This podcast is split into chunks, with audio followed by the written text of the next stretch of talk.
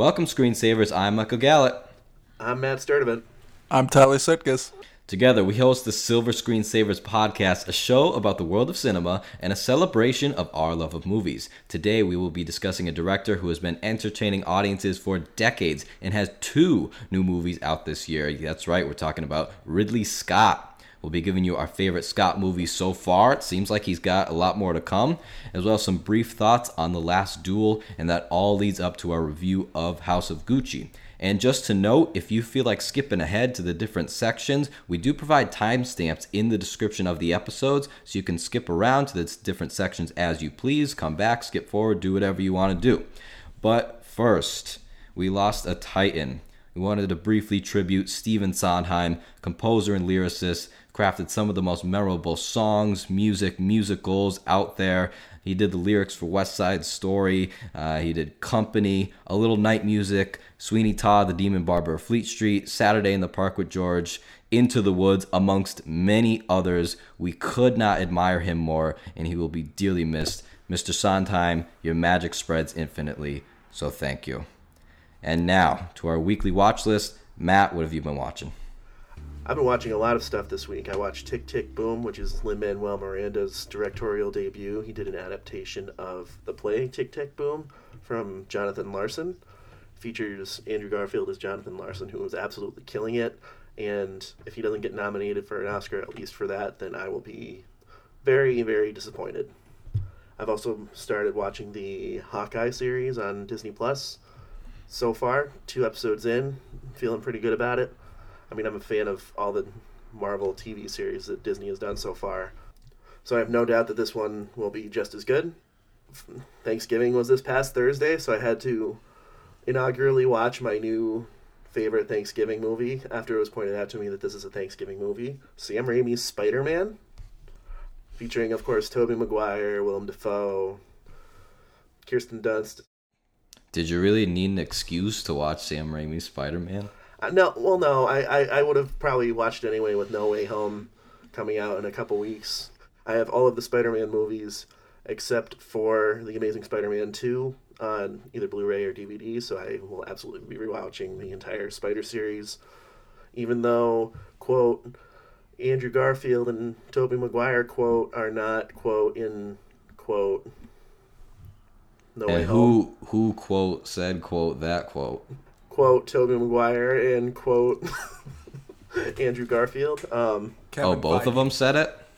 I think they both have it at some point. I know Garfield for sure has has said, "Oh, I I'm not in it." Hmm, wink, wink, nudge, nudge. You know.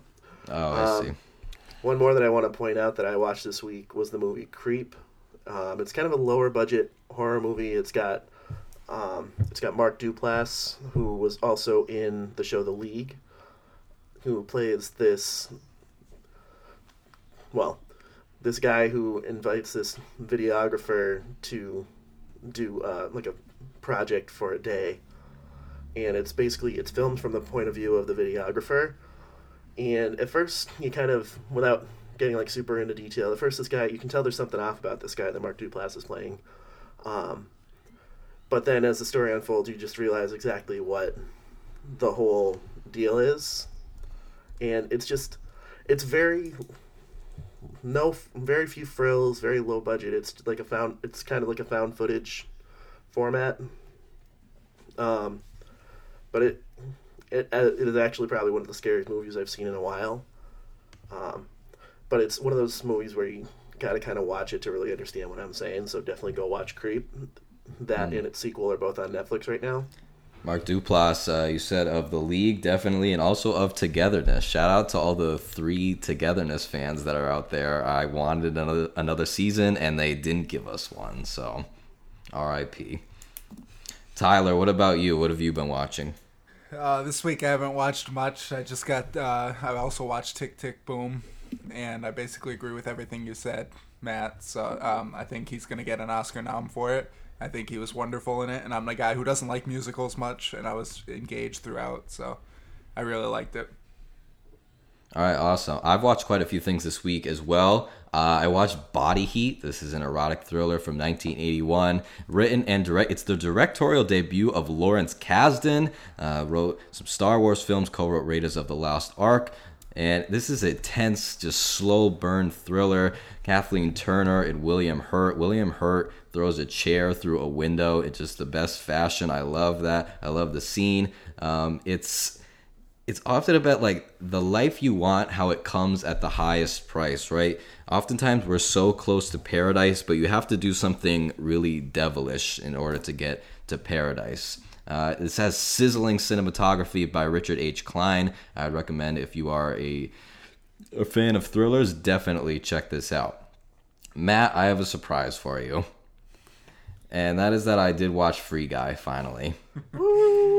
Yeah, this is uh, directed by Shawn Levy, written by Matt Lieberman and Zak Penn. Here's the thing I think this is a really good idea about um, a non playable character in a video game who kind of gains sentience. He's an AI, and now he tries to become the hero of the story. And also, there's some like intellectual property subplot that's going on that's actually pretty interesting. Um, it's it's a great idea.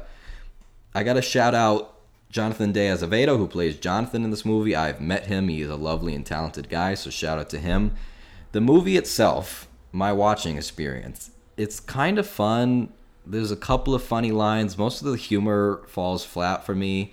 Um, everybody's very good at what they're doing. Ryan Reynolds is always good at, at his his brand of humor. Jodie Comer is very good. Uh, I, I gotta say, it's not really for me which is not at all a critique of the movie. There's no fault of the movie. It's just not super my thing. It was enjoyable enough. I do have one critique, uh, which a lot of the movies this year suffer from. I think it's too long. This comes in at about two hours, which is not a super long movie comparatively, but for the kind of movie it is and for like how snappy it was, I kind of wanted to get out of there. I, I felt it dragged at a couple of parts. I don't know, Matt. Did you feel that at all? Nah, I was on that ride for the whole thing. Oh, I was no. loving it. All right, fair enough. You know what? Another knock against it. It does use the term apex predator at some point, which like enough. Stop saying apex predator. I agree with that. Wait. All right, I'll, I'll give you that one. That that's fair. And these are people playing video games. Like it's fine, but I I, ju- I just don't get it. No one in life has ever used the term apex predator. Uh, Can I just bring a gripe in here for this movie, which I, I fully admit I only saw the first 10 minutes before I just stopped watching it. um, but uh, just from the trailers, I hate video game movies made by people who have never played a video game before. And the world looks nothing like a video game. Like, it looks like a video game from like 1988. I'm just sick of that. I fair enough. I will say I thought the video game ness of it was kind of fun. So if you're into that kind of thing, um, I, I would say give it a shot. It's I think it's better than this next film, which is Red Notice. Uh, this is written and directed by Rawson Marshall Thurber. This is his third collaboration with The Rock after Central Intelligence, which I, I do think is a pretty funny movie, and Skyscraper, uh, which I never saw. Uh, this is also The Dodgeball Man. I'm a fan of Dodgeball. Uh, ben Stiller in Dodgeball as White Goodman is just legendary. This movie's fine. It's about The Rock, um, who is a is a profiler who like specializes in art crimes and he has to team up with Ryan Reynolds, who's like an art thief, and he profiles him, and they run around the globe, and they get like hit by a bull.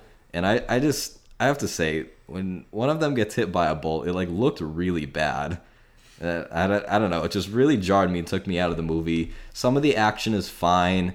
Um, if you like chase sequences, rapid fire quips that really aren't that funny, and some big set pieces and twists, then I would say give this movie a shot. It was a big hit on Netflix.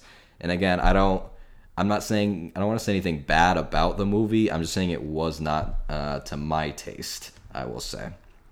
Would you say it was cute, as multiple people have described it?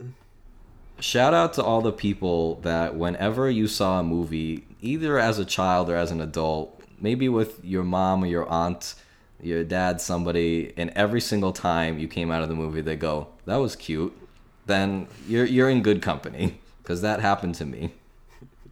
I'm just gonna do it a little aside here again. I, I'm I, I just have a problem with Netflix claiming every movie has been seen like six billion times. Like I think they claimed Red Notice was seen in its first two weeks than like the entire first month of Avengers Endgame, which Well- I, I don't believe. They don't release these stats. They just share. it. So uh, what are you doing, Netflix? Come on. Listen, it's possible that they pay one guy to just watch it and fast forward Fair through it, click to the end over and over and over and over until his eyeballs burn out. You know what? That's what we got to get people to do for this podcast. Got to goose the numbers a little bit. No, it's uh, we want authentic viewership. we want communication right into us. Uh, Speaking of, uh, sorry, real quick. oh, quick. go ahead. Speaking of movies that have beaten end records that Endgame set, um, I read today that the tw- like the first 24 hour ticket sales for Spider-Man No Way Home have already surpassed that of Endgame. Really? Wow. So, yeah, I'm That's impressive. stoked. I um, some people know this already that have interacted with me on social media and stuff. I had the f- every intention of staying up till midnight to get those tickets, get in early, and from the sound of it, I'm glad I fell asleep and missed it because it sounds like it was quite a nightmare trying to get tickets at midnight. All the apps were crashing and just sounded awful. But I got us pretty good seats at 6 a.m. So At 6 a.m.? 6 a.m. roughly. Yeah. Like I woke up. I'm Oh, I like, thought you no." meant that our, our show time was 6 a.m. Yeah, it might be a little early. I don't know if I can make it. No, I, I woke up at 6 a.m. I'm like, ah, shoot, I uh, I, di- I fell asleep, and I'm like, so I hopped on Cinemark. I'm like, all the all the showings at our favorite theater were sold out. So I'm like, oh no. So then I ended up finding the next closest one and found some pretty good seats. So that's that's my story on that. It'll Carry all on. be it'll all be worth it when Lizard gets punched by nobody.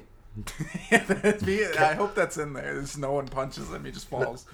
It's gonna be Casper the Friendly Ghost. It's gonna be like when Patrick beats himself up out of thin air when SpongeBob was trying to get into the salty spittoon. What if what if it's Egon Spengler? It could be.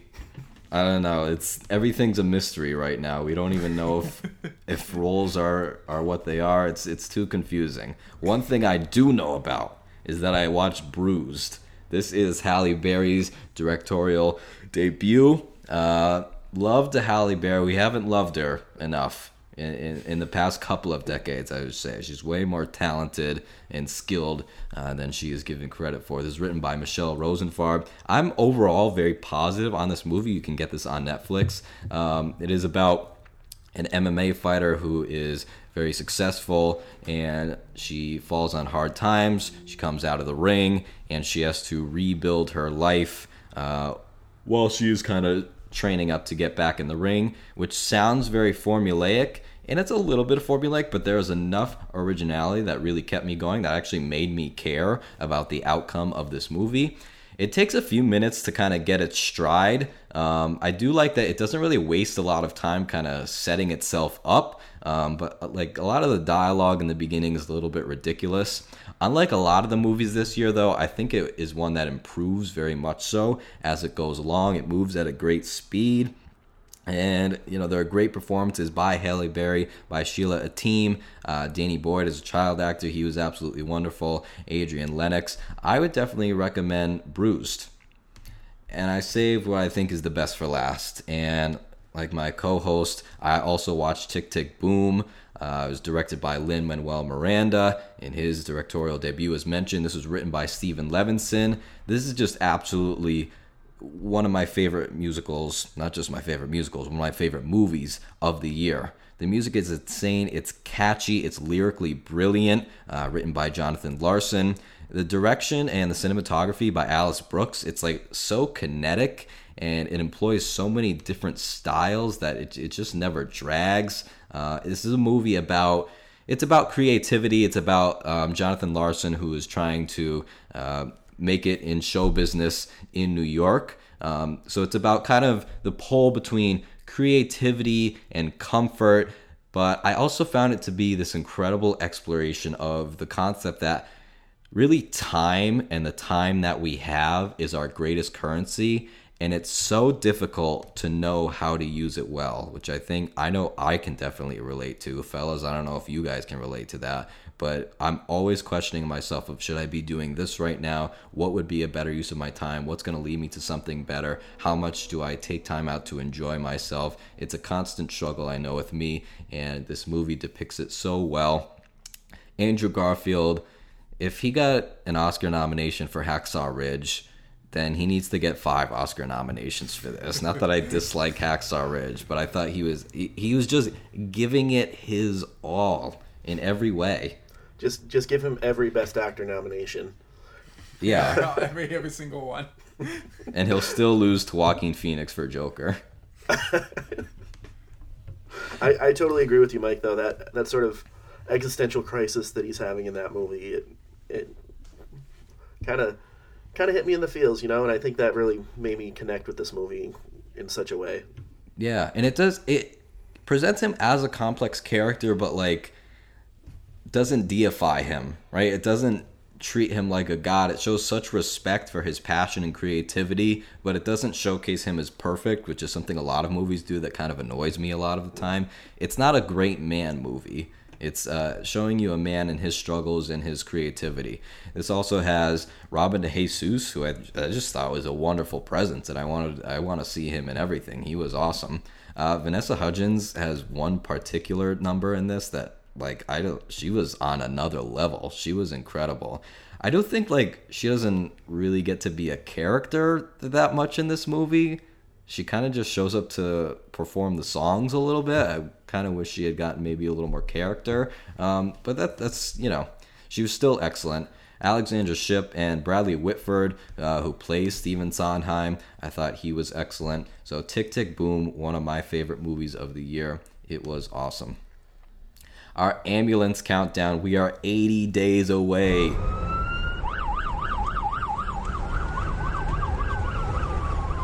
In movie news, we got one trailer that I just want to talk about so badly. I know guy, you guys don't. Uh, but this is Marry Me. if there was this... a way to audibly shake our heads so that our listeners could just truly experience the shaking of the heads right now. This is Marry Me. This is about a pop superstar who is jilted by her rock star fiance moments before their wedding at Madison Square Garden. So she marries a random guy from the crowd instead. The pop superstar is J Lo. The random guy, who I believe is a teacher, is Owen Wilson. This comes out February 11th, 2022 directed by Kat Coiro, um, who is both a film and very prolific TV director. Modern Family, Shameless, It's Always Sunny. Uh, she directed the pilot of She Hulk, which we'll be seeing at some point. Written by John Rogers, Tami Sagher, Harper Dill. This is based on a graphic novel by Bobby Crosby. And you know what, guys? I'm in. I, I want it. It's, you know, are they going to stay together? Are they not? A lot of the times I don't care about this stuff, but this time I do. It's the return of the rom com. We've been deprived of rom com. We've had to go to Netflix and watch rom coms. We haven't been able to go to the theater for a rom com in so long, and I hate it, okay? And so we're getting it back. I'm planting the flag. We're reclaiming I thought you were it. Gonna say, I thought you were gonna say that you th- that when you said and a stranger who I believe, I thought you were gonna say who I believe is Owen Wilson. That's gonna be like. yes. I, I got a question for you, Mike. Be honest with me. We can cut this if you don't want to add this part, okay. but I want your thoughts on this. All right. Do you think you're excited for this movie because the protagonist, played by Owen Wilson, is also a teacher? And you thinking? Are you trying to psychoanalyze me, saying that I I want to live vicariously through Owen Wilson. As I have seen teacher. you taking a lot of "Marry Me" signs to concerts of, of, of pop stars. So I mean, you would have to interview my id to really know. Um, but I, I don't I lost the phone that goes to my id, so we can we can talk about that another time. I don't know. I'm just on the pod. Our guest Sigmund Freud. Yeah, zombie Sigmund Freud. I don't know. It just it's you know eh, are they gonna stay together? Uh it seems like there might be some temptation to go back with this rock star fiance. Owen wilson's got a nice daughter. Sarah silverman is like his friend or something. She's spraying people with a hose or whatever she's doing. It can't be that bad. It's a valentine's day release. It just seems really fun and sweet. I don't know. Are you guys not charmed by this I mean, the way you describe it, it makes it sound much better than how the trailer made it look. what was wrong with the trailer It just, it just, I, I don't know. It just didn't. It looks so corny, and it's just not my thing. all right fair enough that's fair tyler were you not charmed I, I'm charmed. I, I, I don't know. It looked fine. It, I, I would see it, but I mean, I'm not uh, going out of my way to go. Like, I'm not hyped for it. I, I, I will say it does look like a nice date movie to bring someone to, but it's not a movie that I would go as a single man by myself to watch. Yeah, watch. 100%. I agree with that. I totally would go see this, but I'm like interested enough where I don't care if I don't have anybody to go with. Shout out to people who go see movies by themselves. You keep it alive. Uh, even if this movie is bad, I hope that J Lo gets a mace- makeup Oscar nom because she got robbed of one for Hustlers. Side recommend Hustlers, Lorene Scafaria. Just incredible movie. It's awesome. Go watch that. How does that. some of the Oscar voters feel about that? Feel about Marry Me? I bet they love it. no, no, about J Lo. Uh, that's we're not gonna get into that. That would require me saying a naughty word. I can bleep it. Can you? All right, so every year there are like the honest Oscar ballots, and that was for 2019, the 2020 Oscars for 2019, and the, that it was the supporting actress category, and whoever this person was, it's always anonymous. they were like, I don't want J Lo to get the nod. J Lo, what is your problem? Yeah. Like, who J-Lo. hates J Lo? Even if she's not your favorite, who hates Who J feels Lo? that strongly? Yeah, I feel like the worst you should feel against J Lo is like lukewarm. Yeah. That's probably like the, the that's like as low as her scale should go. You know what happened is that either one, they're a teacher who didn't get to marry J Lo, or two, they were on they went on a bad date to like Maid in Manhattan or something like that, and they never forgave J Lo. Was there ever a good date to Made in Me? Maybe If- m- maybe this person was in Gigli with J Lo.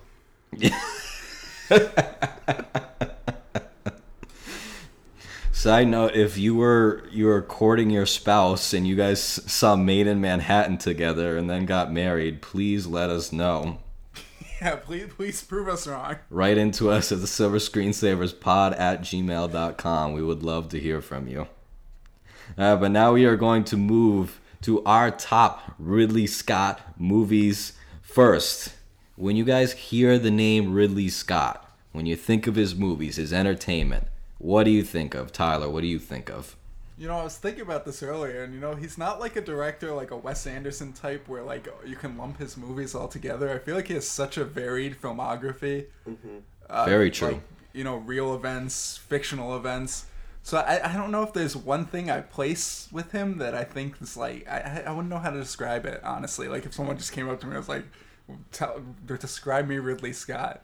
I, I love a lot of his movies. I just I don't know. I, I feel like he has, has such uh, like there's such varying movies that it's hard to tack down a style in my opinion i mean i'm not obviously i'm sure people could answer that uh, way better than me Yeah, I love that about him. I, I'm always impressed when a director can do that. Matt, what do you think of?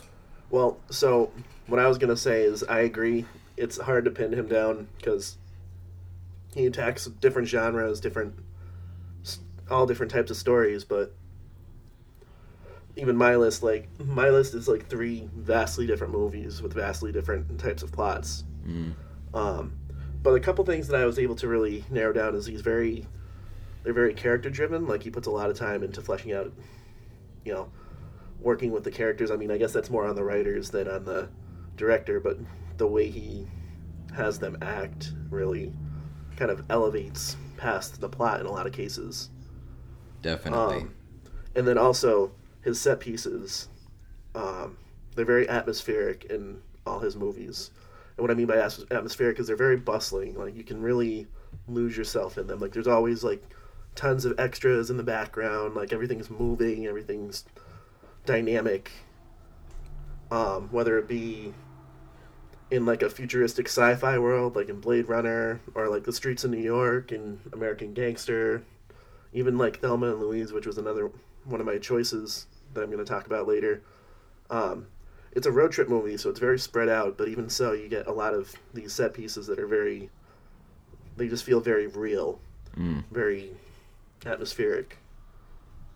Yeah, I agree. You know, one of the things that I love about Ridley Scott is that he always gives you a choice in his movies. And by that I mean he's so entertaining and there's also so many ideas in each of his films that if you just want to go in and you want to see Russell Crowe just beat people up and be an awesome gladiator and just be entertained for 2 hours, you can do that if you want to go in and you want to think about the implications of humanity, the, there's a layer for that too. He always has these double entertainment and intellectualism in there, and you don't have to engage with both. Eh, Or you can rewatch and you can engage with the other, you can engage with both, and I always love that. That's why rewatching his movies is so uh, rewarding. Just just don't rewatch it on your phone or so help. Yeah. Yeah, he he doesn't like phones. It's uh, you know fair. And like you said, Matt, just like this man is a world builder. The production design, all the effects in his movies. Like the first time I watched Alien, I was like, like my lord, I'm there on that ship, and I feel that way with all his movies. He just these immersive places that you you just want to go there immediately and he gives you the closest possible thing. Without further ado, Tyler, why don't you give us your number 3? I'm gonna give my three, and I'm just gonna preface this by saying, like, I, I do like this movie, but I do recognize there are a lot of problems with it. Like, um, it definitely leaves out a lot of context for. It ends up being kind of pro U.S. in it, so there are problems. I recognize that the politics aren't great, but I just Black Hawk Down um, from 2001, I believe it is. Is that right? I forgot to put the year. I believe so, yes. Okay, well, I just I just think it's such a it's like a brutal, visceral war movie.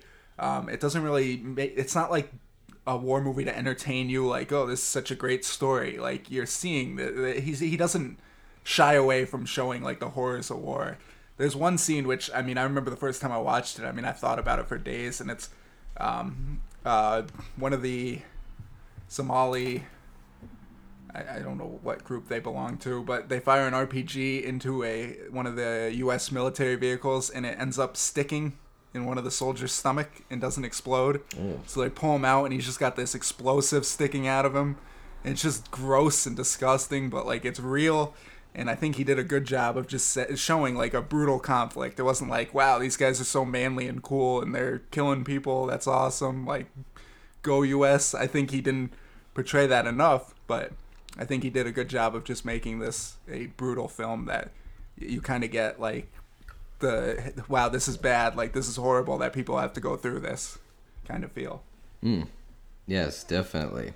Matt, what is your number 3? All right, my number three. Um, I'm gonna be honest. I'm only reviewing half of this movie, but it's Kingdom of Heaven director's cut. I decided to watch the director's cut. I know I had asked you guys about it whether I should go with the theatrical or the director's cut, and then I looked it up, and I guess the director's cut is supposed to be the definitive version of this movie. Um, it was directed by Ridley Scott, written by William Monahan. Um, so it is about a blacksmith during the Crusades who basically inherits um, this title from his father, who was played by Liam Neeson's.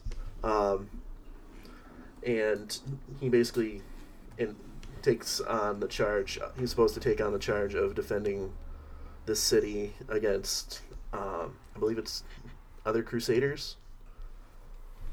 Um, I gotta be honest, I only watched half the movie. What I did see of it was really good. Like the fight choreography was really good, and the set pieces were immersive as ever. But it's a the director's cut is a three and a half hour long movie almost, Hmm. and I like I said I kind of ran out of time for this one, so I only watched half of it. But I oh it's got Orlando Bloom, it's got Eva Green, it's got a lot of good good talent in it. It's a lot got a lot of good parts to it. I do think had this movie come out at a different time, and I'm gonna say this about another, my next pick as well. Had it come out another year, like a different at a different time, I feel like it probably would have done better at the Oscars because this came out in 2005. So that's the same year as Crash, same year as Brokeback Mountain, Walk the Line, Capote. And I mean, for the most part, objectively, those are probably better movies than this one. But had this movie come out a different year, I think it would have fared a little better. Fair enough. I Ridley Scott has a long history of director's cuts. Some I would say to to more success. Some others not. Famously, uh, Blade Runner, which oh maybe we'll talk about, maybe we won't, has a lot of different cuts to it. Um, I don't know. 2005, I don't think was the best movie year ever. Uh, we could perhaps debate that another time, but I don't. Okay, it wasn't now that I'm thinking about it, Mountain. I, I take back what I said about Crash. Everything else, objectively, I better movie. Yeah, Brokeback Mountain, incredible. Uh, Orlando Bloom, a really interesting figure. He's in some of the biggest blockbusters of the 21st century, and then I believe he's he's doing Carnival Row currently. Um, I haven't watched many of his television products. What do you television programs, I should say? Where do you guys stand on Orlando Bloom? Uh, I just want to point out he was also in Black Hawk Down, so it's two Orlando Bloom movies talked about back to back. Wow. Yeah, but only one Ed Norton movie. Only one Ed Norton behind a mask movie, actually. that's true. You know, I love the original Pirates of the Caribbean, so I, So I, do I like I. Orlando Bloom. Um, but like I, tr- I haven't been like, oh, where's Orlando Bloom? I kind of forget about him to be honest. I would love to see him. I want to see more pirates. Not enough pirate movies. I've heard that. I've heard. I don't think it's confirmed that Margot Robbie is going to be doing some pirate movies, which I, I am psyched for. I love Margot Robbie. My number three is Gladiator. This is written by David Franzoni, who did the story, John Logan, and William Nicholson. This is based on the book Those About to Die by Daniel P. Mannix. This is about a Roman general named Maximus, who's played uh, legendarily by Russell Crowe. His family is killed, and he is forced into slavery to become a gladiator. Uh, Russell Crowe, I'll use the term once. He is an apex predator in this movie. All right, I'll be a hypocrite for Russell Crowe. I really don't mind. Um, Joaquin Phoenix just really beautifully plays Commodus, who is the son of the emperor, who is passed over um, not just for the, to be the emperor's heir, but like of his father's love. And this movie has really interesting things to say about like um, the dark souls of rejected and things like that. It is so much fun. There's so much action. This is kind of like Ridley Scott, I would say, at his most entertaining uh, swords and sandals kind of thing. And not only that, when I went in, I thought it was going to be a lot of that, and it is. But if there's like a little bit of Terrence Malick in this movie too. There's definitely time to like appreciate uh, the beauty and these these sort of ineffable forces of life. We have Maximus who is sort of longing to be with his family again in heaven. The the fight scenes are incredible. The costumes are amazing. It has comments about like uh, I'm gonna say this in a very like unsophisticated way, but like how sort of likability and entertainment are powerful forces for, in the world. I would say both for for good and for evil, uh, which is interesting. It's kind of meta for a movie. This is nominated for 12 Oscars uh, and won five of it. Like that just doesn't really happen that much anymore. And this was just 20 years ago. It won for Best Picture, Best Actor for Russell Crowe, Costume Design, Sound, and Visual Effects. And the craziest thing of all is that this is apparently getting a sequel. I don't. Are you guys interested in the Gladiator sequel? Mm, I'm I'm I'm gonna sort of reserve my judgment till I see more, like a trailer or any other casting. If there was a movie that didn't need a sequel, it's Gladiator. So I don't think it's necessary. Yeah, I won't say what happens in the end, but it's a movie that doesn't exactly leave room for a sequel. Um, unlike a lot of movies nowadays, I don't. I, I won't say more because I don't want to ruin Gladiator. You should experience it for yourself if you haven't seen it. But that is my number three, Gladiator. Tyler, what is your number two? My number two uh, is 1982's Blade Runner, um, which we were talking about it earlier. I was trying to look it up real quick, and I believe it's seven different releases that it got. Uh, Oh wow. Wow. uh, yeah, seven different versions, and Ridley Scott has rumored of an eighth um, himself. so I, I don't know the difference between them all. The only one I've actually seen is the final cut, which I think was released in 07. And this is, I think Ridley Scott said this the definitive version. This is the one he had total creative control on, um, even more so than the director's cut. So that's the version I watched, which is available on Netflix now. That's the one. Um, but I just want to. I just think it's. We talked about his world. You talked about his world building earlier, Mike, and I Yeah. just just think this is such a prime example of it. Um, it takes place in 2019 Los Angeles, which a little off on the, the depiction. Um, but So it- much it's this- smog, though. yeah. but you get this dystopian world, and I, I, and I, I just want to mention that I think this kind of world building in not world building, but this kind of aesthetic in modern block modern sci-fi is just not there anymore. And I'm talking about mostly like blockbusters, like um, Star Wars, the recent Star Wars movies, and Dune, which is just like the drab gray, everything's gray. They're wearing black clothes, dark clothes, dirt, and all that. Like, but um, I just it's cool. You get the city with the neon lights, and yet at the same time, he gives you these interior shots that are cramped. They're dark, and you just see the lights kind of bleeding through. Constant like um, searchlights and stuff going through really add to this cool tension in every scene. And I just think that modern day sci-fi doesn't take advantage of that. You can create this dark world that's still vibrant and colorful. And it, it creates this cool sci- I think it's one of the first like cyberpunk movies if I'm not mistaken. And it's this it, it's really like a kind of accurate view of the future of just this corporate advertisements everywhere. There's big, huge blimps with lights and stuff, and big billboards and stuff. And I think that was a really cool idea because you know a lot of science fiction of that time didn't really think about that, but you know that's what we got. We got big Coke billboards and everything. So I think you know it was off by the flying cars and stuff, but they got that right. And then oh, and one thing I mentioned, and this this applies to my next movie on this list too, but like I love how in like movies back then, 80s, 70s, they showed like flying cars, you know, space travel was like normal. Everyone did it, and then like yet computers are these old school, barely different from what they had. Like they didn't see any advancement in that. They got the flickering images, bad Yeah. quality. Like that that was the one thing we did improve the most on, and they just did not foresee that. It brings up like a lot of great, mor- a lot of deep moral questions. Like um, especially, I think one of the most um, interesting is like what constitutes life you know these are synthetic beings but they have experiences they go through human they're developing human emotions and i think he it, it, well i don't want to spoil the movie but it, rick deckard played by harrison ford the main character really starts to see through a different way um, throughout the movie so i think that was a really cool thing and you also have like the dangers of technology what they pose you know you're basically creating fake humans without the ability to really tell them apart All that and unicorns.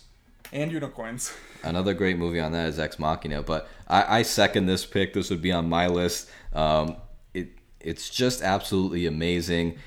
There are like a few different components to this movie that I have different feelings about. Whenever I watch this movie, I always find myself more attracted to Rutger Hauer and Daryl Hannah and like what they're doing as opposed to uh, Harrison Ford and Sean Young. I'm just gonna be honest. I don't really care about their romance. I don't, like. I'm just not Yeah, into it. I, I agree with that. The romance wasn't the strongest aspect of that. I, I also understand like whether Deckard is a replicant or not is an interesting question. I don't mind Yeah. that much, um, but the the Roy Batty stuff is is just insane. His his big speech, I won't spoil it, but just contains I think one of the greatest metaphors that has ever been written.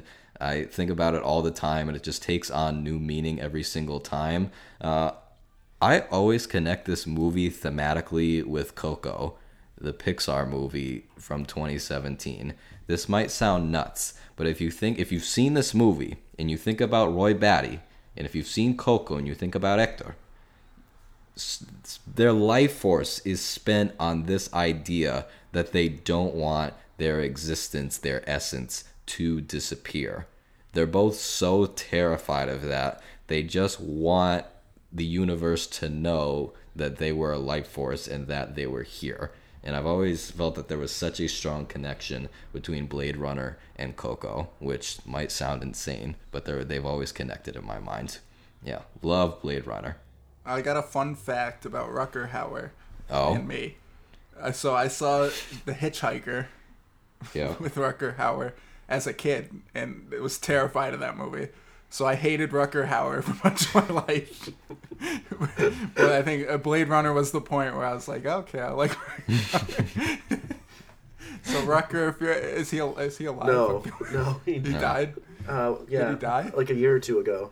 Oh no! Okay, cut that out. cut that end. Cut that ending part of it out.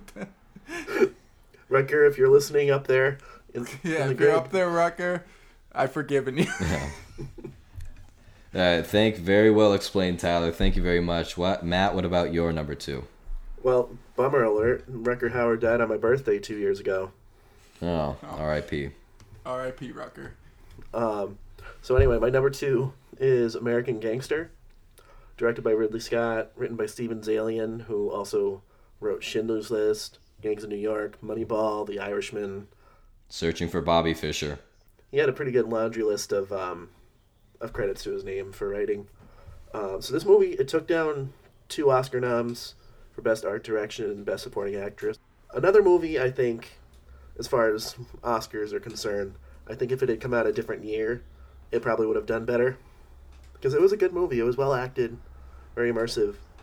But it also came out the same year as No Country for Old Men, Juno, There Will Be Blood, Atonement. Like the Oscars were pretty stacked that year. Hmm. As far as the movie itself, um, it's based on the life of gangster Frank Lucas, played by Denzel Washington, who basically he went to the source of where he's a heroin dealer, so he instead of buying from other people and getting it cut, getting cut heroin, he went straight to the source in Vietnam. This was toward the end of the Vietnam War, and actually bought the heroin straight from the growers out in Vietnam, and then he would smuggle them back on American military planes returning home from the war. And on the flip side of that is Russell Crowe, who plays um, a detective named Richie Roberts, who is basically on a mission to take down Frank Lucas and his uh, whole operation. Um, so Denzel as a bad guy is charming as ever as a sympath quote I say quote sympathetic bad guy because he's a heroin dealer. He's he's not a good dude, but the way Denzel plays him just makes it. He's just got still got that charm. It's almost like a Training Day vibe, like Training Day Denzel, where he's not playing a good character, but the way he plays him makes you kind of like, oh wow, you know, Super captivating. he is captivating. That is the right word for it. Um, and then Russell Crowe, his character, he plays a great. He's a straight and narrow detective. Um, minor spoiler: there's a scene where he has the opportunity to.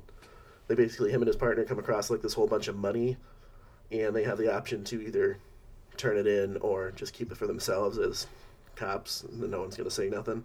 So he insists on returning the money which kind of gets him a bad rap with the department because there's a lot of corrupt police in this time.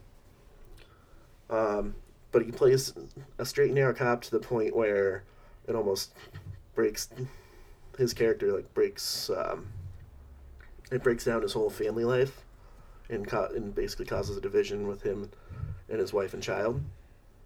But the way Russell Crowe plays it is just so so he just he does it very well. Um, so overall, I mean, it's a great crime thriller. It's well acted.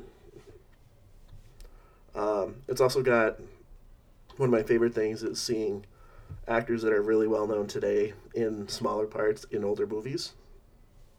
So, like I said, this movie came out in 2007. This movie had both Idris Elba and Norman Reedus in basically like small bit parts.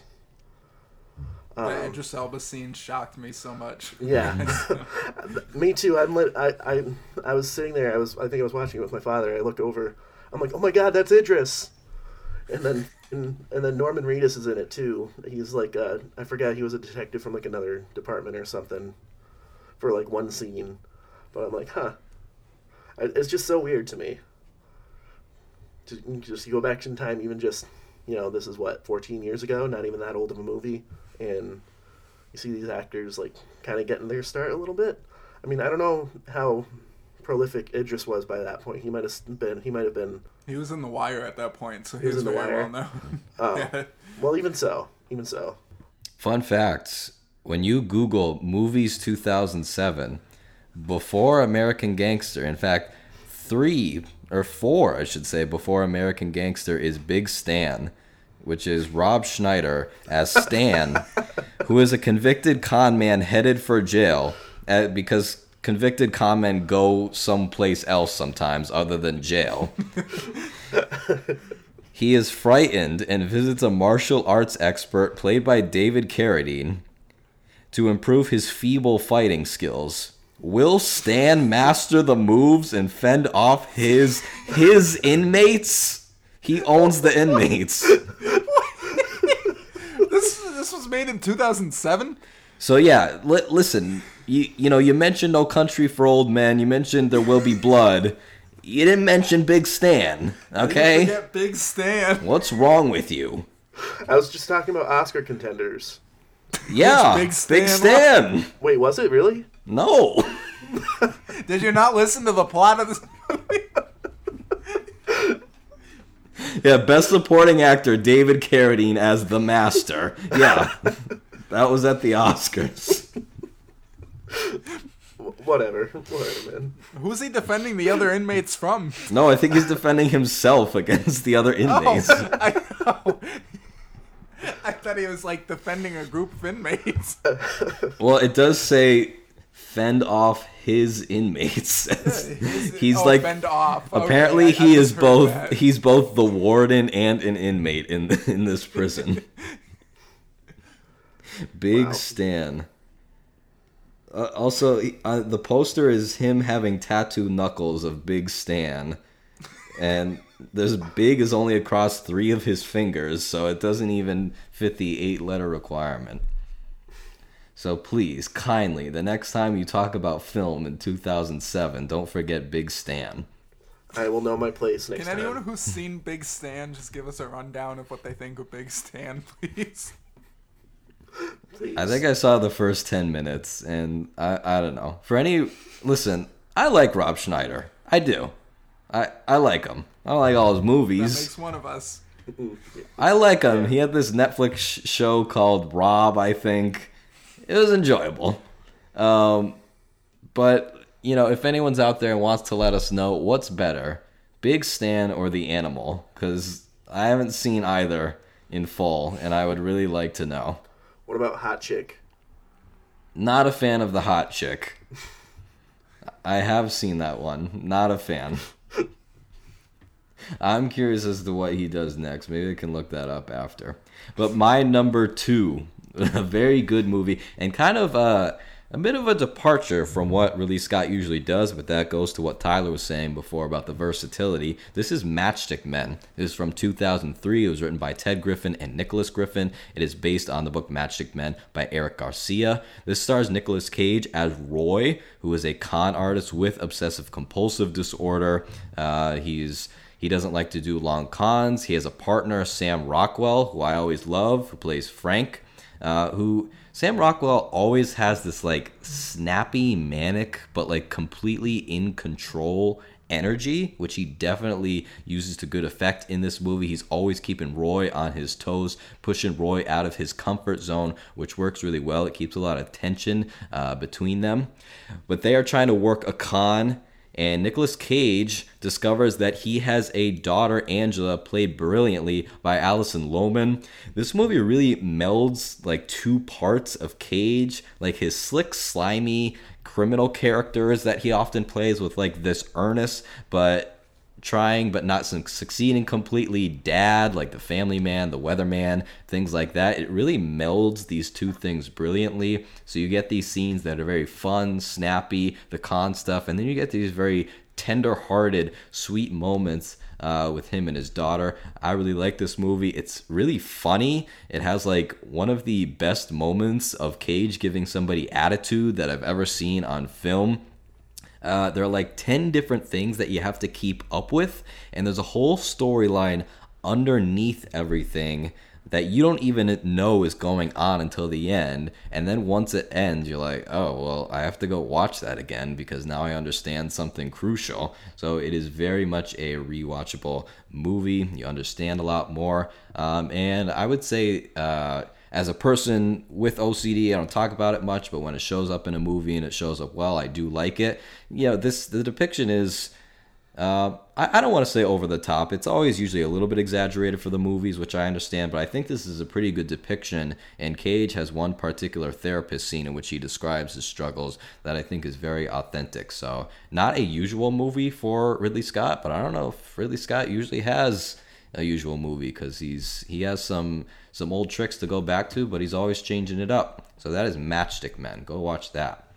Tyler, your favorite Ridley Scott movie.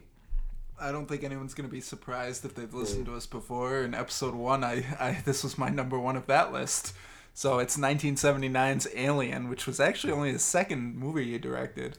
But um, I mean, you mentioned the world building specifically for Alien earlier. Like it feels like you're there, and it absolutely does just these it's all ba- it's all set on the single like um, spaceship and you would think that'd be kind of dull but oh my god he carries every scene it's just dripping with with atmosphere tension. Um, you know i think everyone knows the story of alien but if you don't know they landed on a world to pick up something and they ended up picking up an alien life form that uh, start some wacky hijinks on the ship. wacky but, uh, that's, a, that's a great description of what happens. uh, no, I mean everyone knows aliens, but if, if you do, just um, I, I, recommend watching it. I think the less you know about the movie, if you know nothing about it, going absolutely blind, I think that'd be the greatest experience. I wish I could have done that. I mean, it's now such a pop culture staple that everyone knows something about it, but I mean, the less you know about it, the better. Experience it for yourself. I can't recommend this movie enough. I, I, I don't know, even know what to say about it without spoiling too much, but I think it just has phenomenal performances from everyone in the cast. Just this incredible like dread dripping in every scene of like where could it be. Um, the kitchen scene, which uh, is one of my favorite scenes ever, and every time I watch it, I just it drives me like whoa every time, even though I've seen it a hundred times now. So I just recommend if you love horror, if you love sci-fi, absolutely watch Alien. I, I totally agree. Um, but when you said wacky hijinks, I can't stop picturing Rowan Atkinson as Mr. Bean just walking around the, the Nostromo. The alien is Mr. Bean. Rowan Atkinson is the xenomorph. Gets up to some wacky hijinks.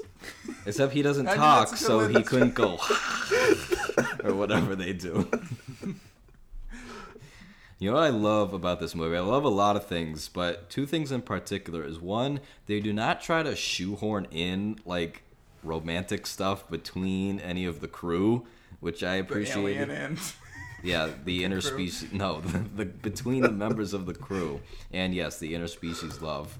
Uh, but also is that the tension, like once it starts, it goes until the very end of the movie. There's not a break. It there's no like come down. It is just completely and utterly a thriller from the time it starts to the time it ends. Alien is legendary.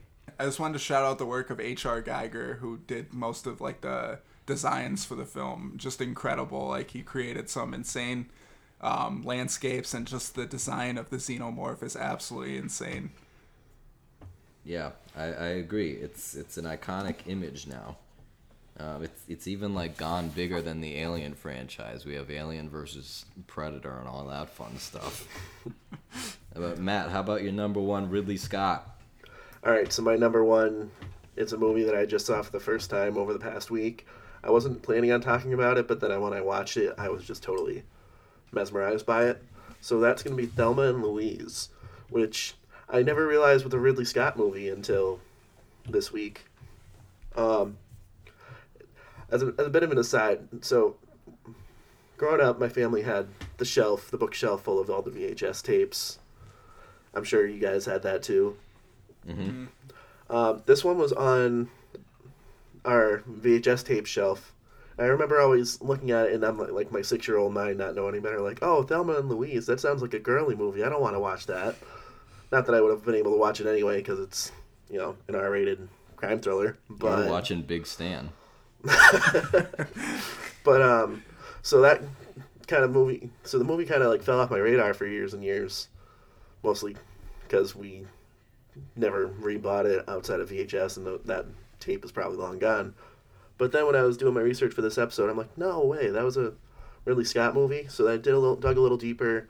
I saw how it won six Oscar. I'm sorry, it got nominated for six Oscars and did win one for best original screenplay. But some of the noms included best director, best actress for both Geena Davis and Susan Sarandon, deservedly so.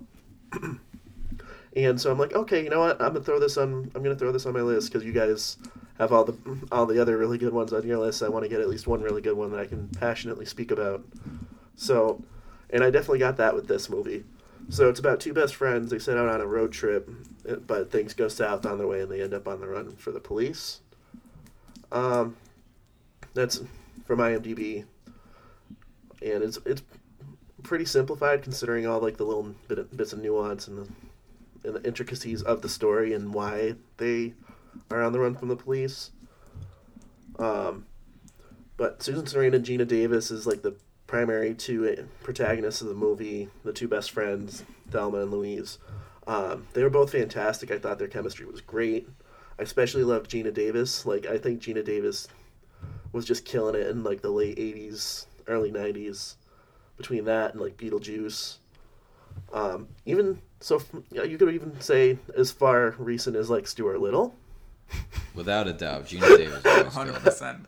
Uh, but either way, I, I like you were talking about with Anna Paquin last week, Mike, and um, earlier today with Halle Berry. I think we need to talk about Geena Davis some more. I don't think she's really been talked about enough in the last decade or so. I mean, I looked it up. She was on Grey's Anatomy, ugh, but um, That part of the besides title. that, for me it is. But besides that, I mean, she hasn't really been doing a whole lot movie wise that I could see. I mean, she had Commander in Chief, uh, which I never saw, but I mostly never really had an interest in it either. But um, I also did learn that she has done a lot of activism in that time, so I can't really fault her for not being in too many movies because she's too busy doing far better things, such as I wrote it down. Um, I believe she has a foundation to fight gender gender inequality in film, among other activistic endeavors. Um, so this movie also features pre-Reservoir Dogs both Harvey Keitel and Michael Madsen, and Christopher McDonald, um, Shooter McGavin himself. No Brad Pitt. Shout Thelma's out. husband. Uh, I was getting to him. I was Oh, saving the best for last. It does, yes. It also features a young Brad Pitt. Um, but like I said with the other Ridley Scott movies, it's very atmospheric. It's very immersive, um, especially for a movie like this where it's a road trip. They're in like New Mexico for a lot of it, so it's very spread out. But yet the the sets really they look good. It's a very good looking movie aesthetically. Um, the acting is top notch. It's honestly one of my favorite movies I've seen in quite a while. And one thing I kind of ponder, I mean, it did pretty well at the Oscars from the looks of it. Uh, wow, 30 years ago this movie came out. Um, it did pretty well at the Oscars then, and I read somewhere that it kind of got some heat for. this is the dumbest thing for a movie to get heat for, it because it portrayed a negative. Uh, it basically gave a negative portrayal of men, so people were crit- criticizing it because it made men look bad, which I think even 30 years ago doesn't seem like that long ago for that to actually be a take, but I I mean I guess it still could be a take in 2021. But I I digress. My main pot my, my main thing that I was thinking is like what if this movie came out in the last couple of years do you think it would have done better or worse or the same at the Oscars with the same feminist themes and the same sort of artistic direction that it took in the acting? Mm, don't know, it's a good guys- question that I don't Did you have guys a- see it? Yeah, it's a good question that I don't have a, a full answer to. I would hope, that's what I'll say, I would hope that it would do much better because it deserves much better. Um, the, the criticisms, un- unfortunately, I, we haven't gone far enough in those 30 years uh, by far. And you want to talk about an ending that'll have you thinking for days? This movie has that. Yeah. I mean, that is just, it's bold, it's daring, it's funny in the face of like these incredibly horrible things that happen. Uh, yeah, watch Thelma and Yeah. Louise.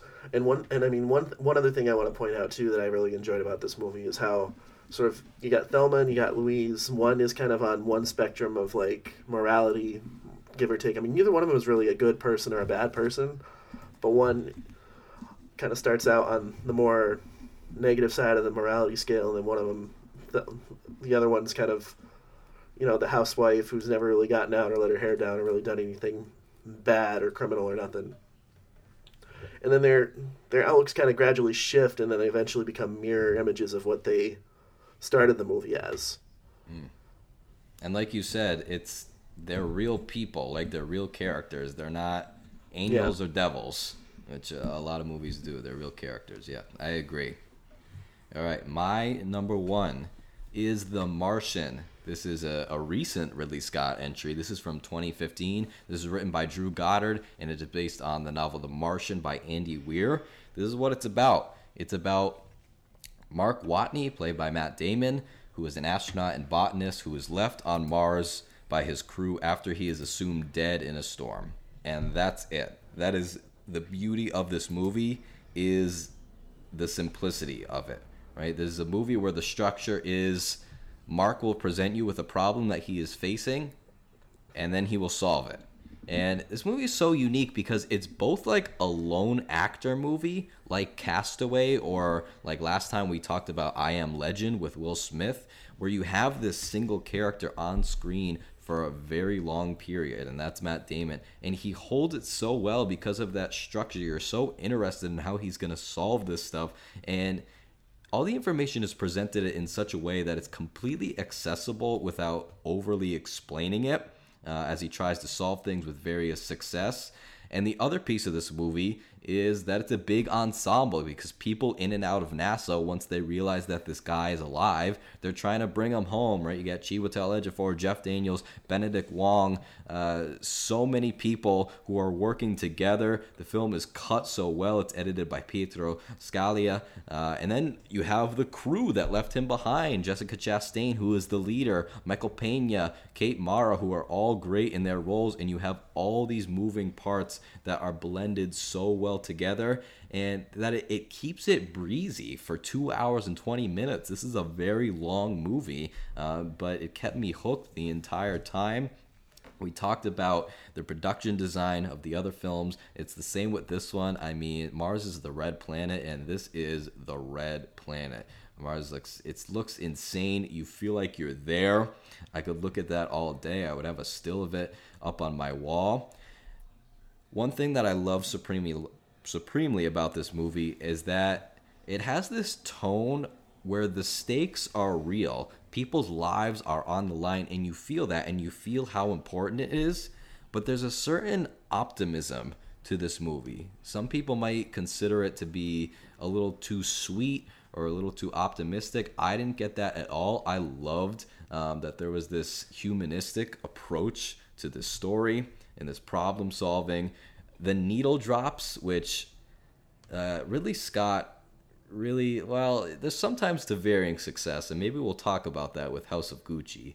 But when he's at his best, the man knows how to do some needle drops, right? He's using Donna Summer in this. He's using Rock the Boat. There is a Starman sequence, uh, this montage that like I just felt like so joyous during it. I almost like teared up. I'm not even sure why. It was just uh, it was just so good.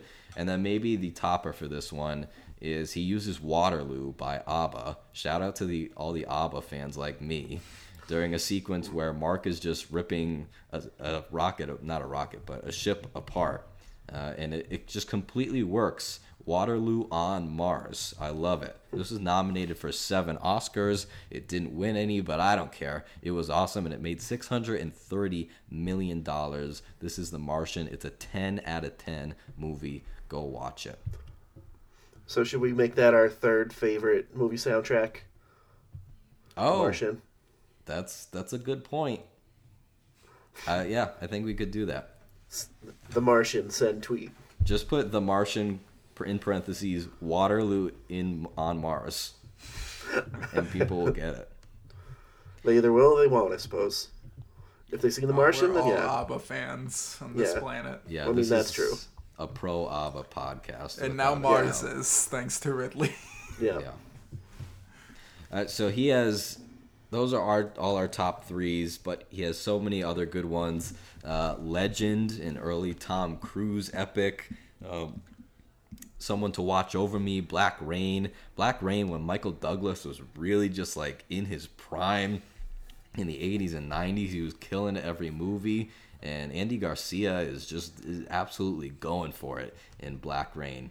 Uh, he has White Squall. And the most recent ones he's done, interestingly, so he has two movies out this year. But before that, his most recent ones were in 2017. Those were Alien Covenant and All the Oof. Money in the World uh, which famously had to replace Kevin Spacey with Christopher Plummer, uh, who did get an Oscar nom after that. That was also the source of, we talk about things not quite progressing as far as they should in society. That was sort of the basis for the, the controversy between Mark Wahlberg and Michelle Williams' pay. But now we have the Last Duel and House of Gucci. I think we're going to talk just for a minute here. We're not going to say too much about The Last Duel, just give a little recommend.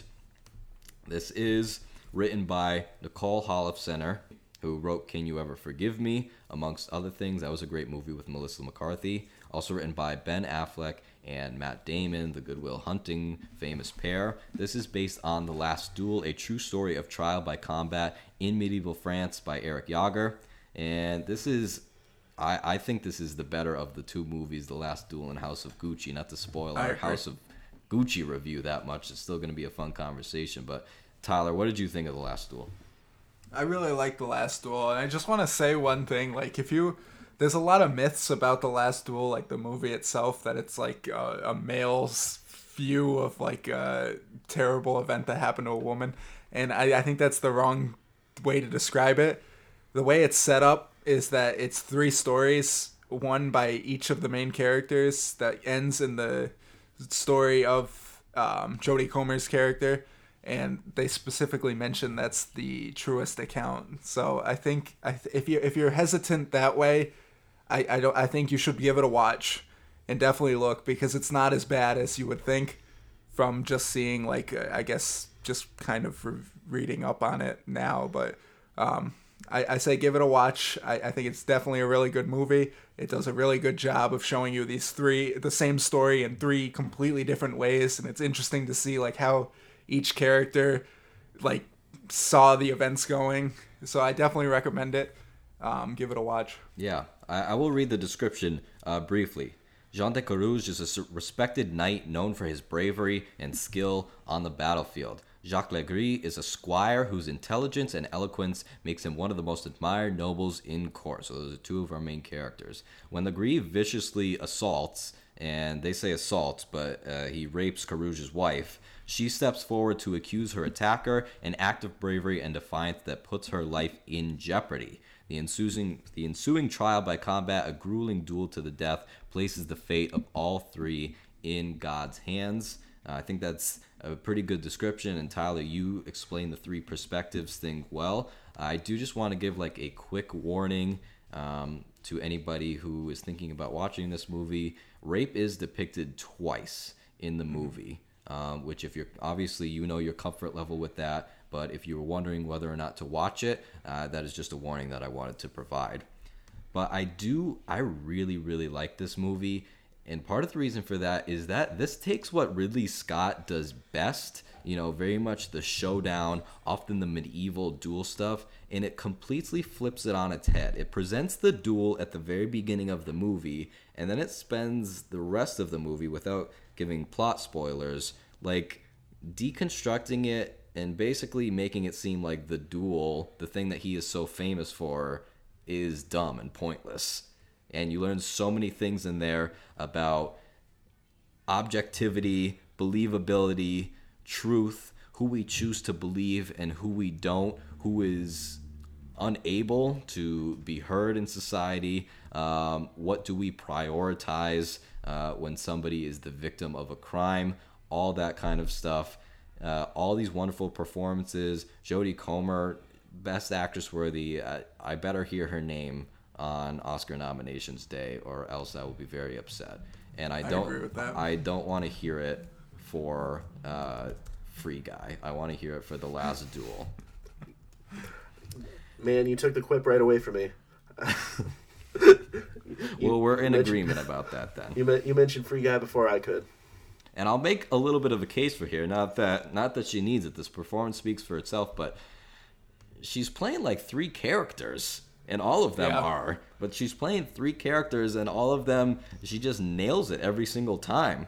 Uh, and I also listen. I wouldn't mind if Ben Affleck were a best supporting actor. He he's on fire in this movie. He's going crazy. He's having a great time. He's got great lines. He's got great hair. He's so zany and wacky, and it just works the entire time. I I think he had a similar role as to what uh, what Jared Leto was supposed to be. Jared Leto was supposed to be in House of Gucci, but done way better. Uh, hey, be nice to Jared. He he he tried. But I, I just think he's kind of like you know over the top ridiculous, but it's absolutely a lot better in this in Last Duel than yes, Um, absolutely. All, all of them are good, but please, Jodie Comer, best actress. All right, that is our Ridley Scott. We're going to be talking more Ridley Scott as his his next movie, which is about Napoleon, I believe, comes out, uh, and then after that, we're going to get Gladiator 2, and I'm sure we're going to get some unexpected stuff. And next, we're going to talk about House of Gucci. We're going to take a short break before then, but we will be right back. Okay, now to our review of the new movie House of Gucci. This is the description from Google. When Patrizia Reggiani, an outsider from humble beginnings, marries into the Gucci family, her unbridled ambition begins to unravel the family legacy and triggers a reckless spiral of betrayal, decadence, revenge, and ultimately murder. Um, I think that's a good description. I think this movie is a bit more ensemble than that. Uh, but this movie is written by Becky Johnston, who did the story. Uh, she also wrote Under the Cherry Moon, The Prince of Tide, Seven Years in Tibet, also written by Roberto Bentivegna. This is based on the book House of Gucci, a sensational story of murder, madness, glamour, and greed. This is by Sara Gay Forden. I have read this book. It is incredibly well researched. I would say if you're actually interested in learning the history of the Gucci company, what makes it um, so iconic in the world, and what happened with different business accusations, and yes, the murder and stuff. Uh, go read that book. Be warned though, there are like a lot of like business acquisition chapters, which are very well done, but just be warned. Uh, this Ridley Scott has wanted to make this movie apparently after he got the rights to the book in the early 2000s. So I suppose this has taken a long time. Apparently, it juggled a lot of people on and off the project. I would say my general thoughts on it are summarized by Tom Ford, who was a very famous designer for Gucci. He's a filmmaker in his own right, which maybe we can talk about in a couple minutes. But he said recently in an essay for Airmail, quote, the film is, well, I'm still not quite sure what it is exactly, but somehow I felt as though I had lived through a hurricane when I left the theater. Was it a farce or a gripping tale of greed? I often laughed out loud, but was I supposed to? Unquote. I would have to agree with Mr. Ford, generally. This movie is fun at times, but then kind of like starts to take itself seriously, but not that seriously, and then it goes back to funny. It's very inconsistent. But what did you guys think about House of Gucci? Um, so I I totally agree with Tom Ford what he's saying there. Um, it was very all over the place. Um, I did not think I was gonna like it from the first half hour or so of it. I thought the dialogue was kind of goofy. and just the way that the characters are behaving just seemed very ham-fisted. But eventually, the once the plot caught its stride, I did enjoy it for probably more of the runtime than I did not enjoy it. But it did kind of. I think Mike, you were the one that that said this, and I totally agree. It did kind of run out of steam toward the end. And I agree with your point that a lot of it was totally inconsistent, especially when we start going into some of the acting and the characters. Uh, one character in particular that kind of I enjoyed, but I definitely feel like he fell out of place in this movie. We'll, we'll, we, Whoever we'll could get you to be that. referring to? Uh, we'll get to that. All right, Tyler. I know we kind of gave it away. We liked the last duel more, but what did you think of House of Gucci? I mean, I thought it was a lot better than people are saying. Not well, not a lot better. I liked it more than a lot of critics and people are saying. I mean, yeah, there was.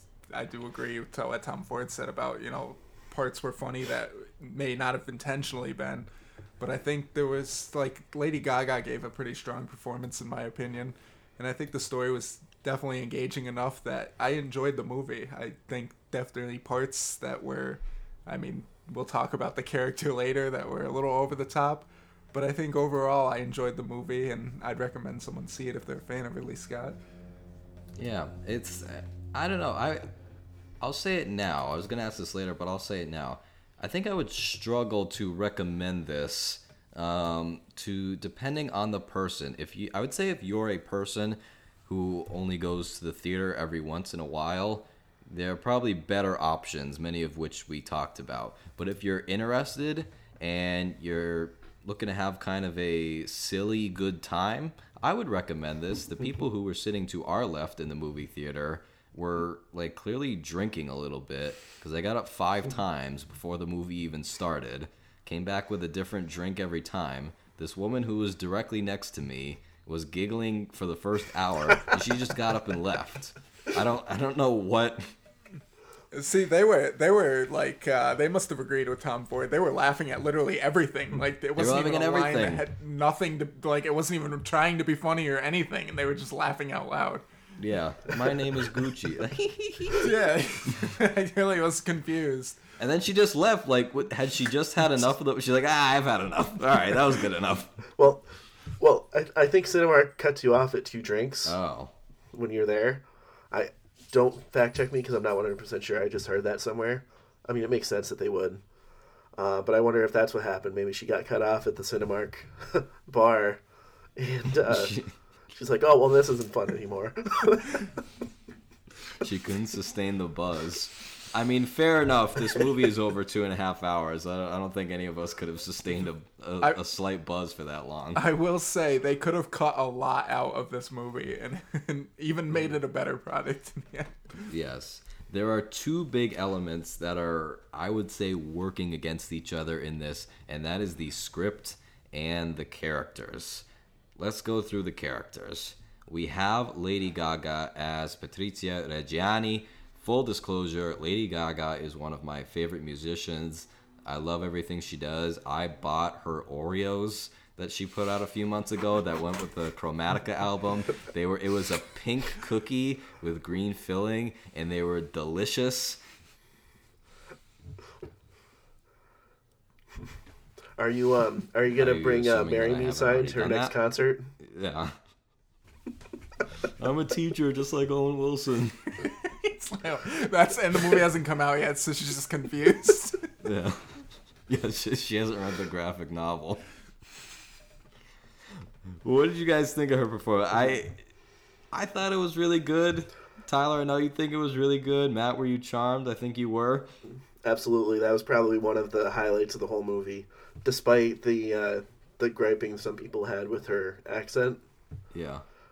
I so the accents were not great. It didn't that doesn't always super bother me in movies. Um, the beginning of this movie is kind of like a really cute but awkward courtship between Patrizia and Maurizio, played by Adam Driver. And I thought both of them were probably at their best in that beginning part. Um, they're both fumbling, but it's really cute and it's really sweet and it's really funny at times. And then I would say this this is a movie of diminishing returns, and I've noticed this with a lot of movies this year. Is that it it I think it gets worse as it goes along. Uh, Matt, I know the beginning didn't work for you, uh, but I liked it. Not as much in the end. As mentioned, we have Adam Driver as Maurizio Gucci, who I would say is probably the most subdued performance of the main cast here. Um, but same thing with him. He kind of has a switch at some point in the movie um, that I I don't know exactly where to pinpoint or if it kind of made only made sense because I've read the book and um, you know spent a long time with it, or if it made sense in the movie. Did it make sense for you guys? What do you mean, like his character traits? Yeah, and then like the random switch in the middle of the movie. Yeah, I thought it was kind of Oh, odd. Like, yeah, like the they definitely felt it felt rushed and not fleshed out. Yeah. Um, I agree with that. Yeah. So Yeah, that kind of goes into the tonal inconsistency that I felt with some of it. He, yeah, it was like a switch was flipped. Um, it, I think it's because they realized that th- they were already an hour and a half in the movie, and they're like, "Oh yeah, we're supposed to make you not like this guy enough. yeah. We're supposed to make you sympathize." Yeah, which I, I'll say the and not that this is uh, Silver Book Savers, but the book does a really good job of fleshing out different character arcs. So I recommend that. We get two, I, I would say, pretty good performances by Jeremy Irons, who uh, and Al Pacino, who play like uh, they really are the second generation of Gucci, but in this they play sort of the patriarchs of Gucci, Aldo Gucci and Rodolfo Gucci, and I, I'd say both of them give very good measured performances. And then when it's time for Al Pacino to explode, it feels earned. It feels authentic in this role. So I, I really enjoyed both of them. I think I told you guys this in the parking lot. Um, I forgot Jeremy Irons was in it by the end of the movie He, he yeah, he, because he was not in it for very long. No, But his role isn't super huge, but he makes the most of it. All right, should we should we get to this? Do we do we have to do this? we have to do it. It's got to be done. All right, you can tell from my tone that I didn't vibe with this this performance, and that's Jared Leto as Paolo Gucci. Um, I, I have nothing against Jared Leto. In fact, I really, really like Jared Leto. Uh, yeah, he plays Paolo Gucci, who is the son of Aldo, um, and he is just portrayed without an ounce of nuance. Like he's just an idiot clown who is a total waste of a human being. And I I just couldn't get behind this. If the movie had been like 30% sillier and they were just like, "Hey, we're just having a stupid good time here." But it just like took itself seriously enough where I'm like, this is not a character. this just seems like a See, I just think I could relate to him. Maybe that's why. That's why yeah, same. I'm just as successful, so you know that's that's my. I could latch onto that. I'm like, that's me. No, I, I, he has so many like lines that are meant to be jokes, but they're, they, I feel like they elicited uncomfortable laughter from people. He, But nobody listens to Paolo. Oh, yeah, he, he talks about, he's like, make sure you don't get chocolate and poop mixed up. He's like, and I would know, and you're like, "What- what? Yeah, there was like a weird running gag of him like like missaying like common phrases like and I didn't understand what that was for. Like it wasn't really done like comedically. Well, I mean his whole role was, but like Yeah. he just said like a weird like it was off a bit and I'm just like is that to make it him more ridiculous or I, I, I don't know. I I will I wasn't I will agree that it wasn't good acting. It wasn't, but I was entertained thoroughly by it. I just don't think it was in the right movie. No, no. If this was in, if if they had cast Jared Leto as this character, but to voice Super Mario in the upcoming Super Mario movie, which I think is the thing they need to do, get Chris Pratt out of there, get Jared Leto in there. it would have been Um, weird if Mario just came on screen like I'm a Paolo Gucci. it's a me. um, I was thoroughly entertained by it, even though it did not fit the movie whatsoever. I he tried. He he put you could you could tell the effort he was putting into that role. Yeah, I I don't know. Much like much He much did like his have like Joker role. six pounds of prosthetics on his face. I mean, I thought the makeup was good, so good on that. Minor spoiler. It's it's not a plot. It's just something that happens.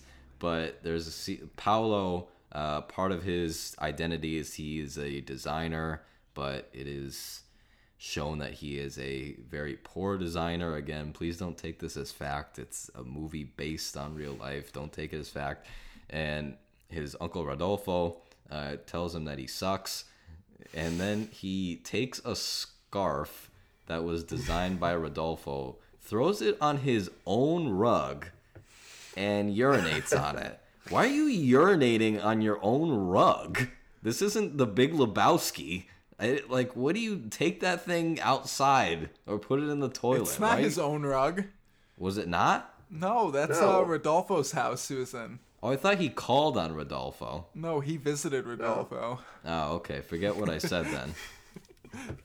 Was, I that was your big thing. That was your big thing. You were yeah, wanting that to was my reveal? big thing. It was a misunderstanding, I guess. But still, okay. what, like, what servant discovered that later and was like, "Did a person pee here?" And they're gonna run to Rodolfo. Did you did you see what happened here? Yeah, I don't. How do you deal with that? Do you tell the owner of the house? You're Oh. just like, "I'll just take care of this." All Is we this get your scarf? You pee on the scarf? Yeah. Yeah, maybe maybe he thought that Rodolfo peed on the. He's like, oh, is that just one of his habits? At least, at least he didn't get grease on him. You can't get grease on the scarf. Yeah. I think you should leave fans. Uh, this is the second movie this year that I think just doesn't know how to use Salma Hayek. Uh, she plays Giuseppina Auriemma, uh, who is a TV psychic who becomes friends with Patrizia and uh, helps her to plot this this crime that she's going to commit. I don't know. I thought she was just really misused. She did the most that she could, but I, I just I don't know why they had her do the things that they did. Wait, did you say second movie or third this year? Oh, what's the, what's your third? I was referring to this and Eternals. What about Bliss? Oh my lord! Oh, Hitman's bodyguard's I, wife. I was thinking about that the other day. Uh, full disclosure, I didn't see the Hitman's Bodyguard's Wife, but I did see Bliss, which is a movie on Amazon. I was scrolling through quickly, just a glance, and I saw, oh, Owen Wilson, Salma Hayek. All right, all right, it seems cool. I clicked on it, and you know, I, that's where I'm gonna leave it. I don't want to say anything bad, but that's that's where I'm gonna leave it. Don't watch that unless you want to see a drug dealer often offer Owen Wilson drugs.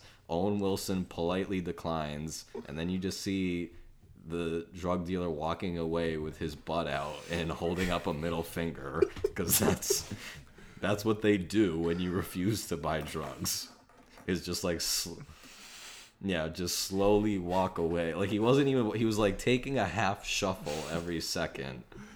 And Owen, like, imagine being Owen Wilson on set at that moment. You just have to stand there and stare at that guy as he's walking away with his cheeks out. Like, it's ridiculous. But anyway, this is the third movie this year that completely mis- misuses Salma Hayek. Uh, we have Jack Huston as Domenico Wait one second. I just Oh, want to give her a quick fun fact on Salma Hayek. She's actually married to the CEO of the group that owns Gucci. Oh, all right. Good stuff. Well, I guess there was. I guess there was some some company involvement. We'll, we'll get to that in a couple of minutes. Uh, we have Jack Huston as Domenico De Sole. Um, I feel like his role in the company is not very well explained at all in this movie. Um, it's very well explained in the book, but not in this. We have Reeve Carney as Tom Ford. Tom Ford, very famous fashion designer, also a filmmaker. He did a single man. He did Nocturnal Animals. I don't know if anyone's seen Nocturnal Animals. One of the most confounding movies that, that I have seen from the first frame. It is that is a wild ride if, if you want that kind of thing. Um, so it'd be interesting to see what would have happened if he had directed this. We have Camille Cottin as Paola Franchi, who uh, becomes Maurizio's mistress. Uh, she was in Stillwater earlier this year, and she was amazing in that movie. Her role here is kind of small. She's kind of mainly just used as a punching bag for Patrizia. Um, so I, you know, I wish they had used her a little better. But I gotta say, the acting MVP of this movie is the opera singer that was at at Paolo's fashion show. Paolo's wife. The, Yeah, that was Paolo's wife. Oh, that was his wife. Yeah. I really missed all the Paolo stuff in this movie. Yeah, he said like my wife had to sing. And you know why? Because I was in in bafflement. I was squinting so hard that I probably couldn't see half the things that were going on in the movie. but she, his wife, who was singing opera at his fashion show, the place is getting raided by police. They're getting shut down. Like the band just leaves behind her. like they're like, I'm done with the cello. Enough with the cello. Okay, we're getting raided. And she just keeps on singing, and she's not singing happy birthday like she's singing opera at full force and her face is confused but she's still singing it and so she was the mvp of the movie for me who was your guys' mvp Mine was Paolo. I, I got it. Uh, well, uh, no. I, I guess if we're taking the serious, if I'm if I'm taking a serious like look at it, then I would say Patricia, Lady Gaga. I would say she was definitely the MVP. Um, are we or are we talking just characters? or Are we talking actors and characters? either war So yeah, still, objectively, Lady Gaga. My personal favorite is Paolo, though. Um, I just, I just, I thought the way Jared, I thought Jared Leto was just wilding on that, and I thought it was so f- entertaining, but not in the way it was supposed to be. Much like the movie Old from earlier this year. mm. Uh, you guys know how much I love that movie. uh, yeah we did too tyler who's your mvp the guy with the hose that sprays Adam Driver.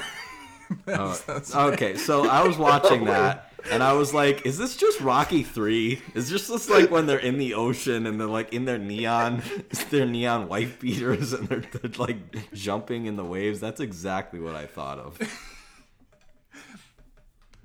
Uh, this so as I mentioned, those are the characters in this script.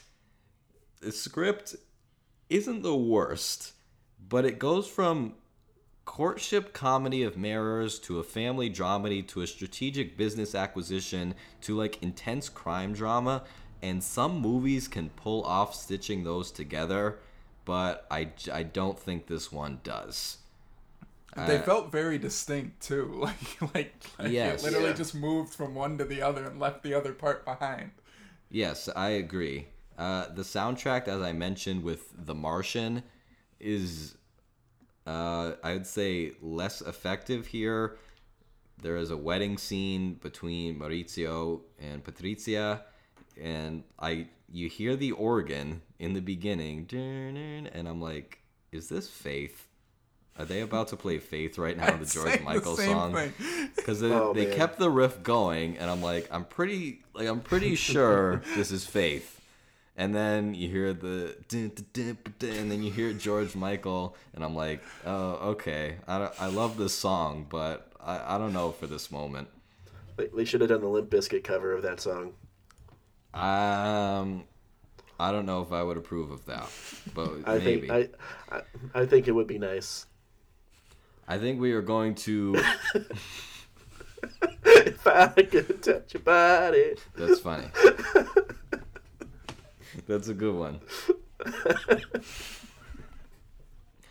I think we're going to move into spoilers now for House of Gucci. Um, I think we all rec- anybody who doesn't want spoilers. I think we all kind of said we're middling recommending it. Um, Kind of recognizing that some people will really like it and some will not, which is the case that- with most movies. But I would say especially with, with this one is kind of polarizing.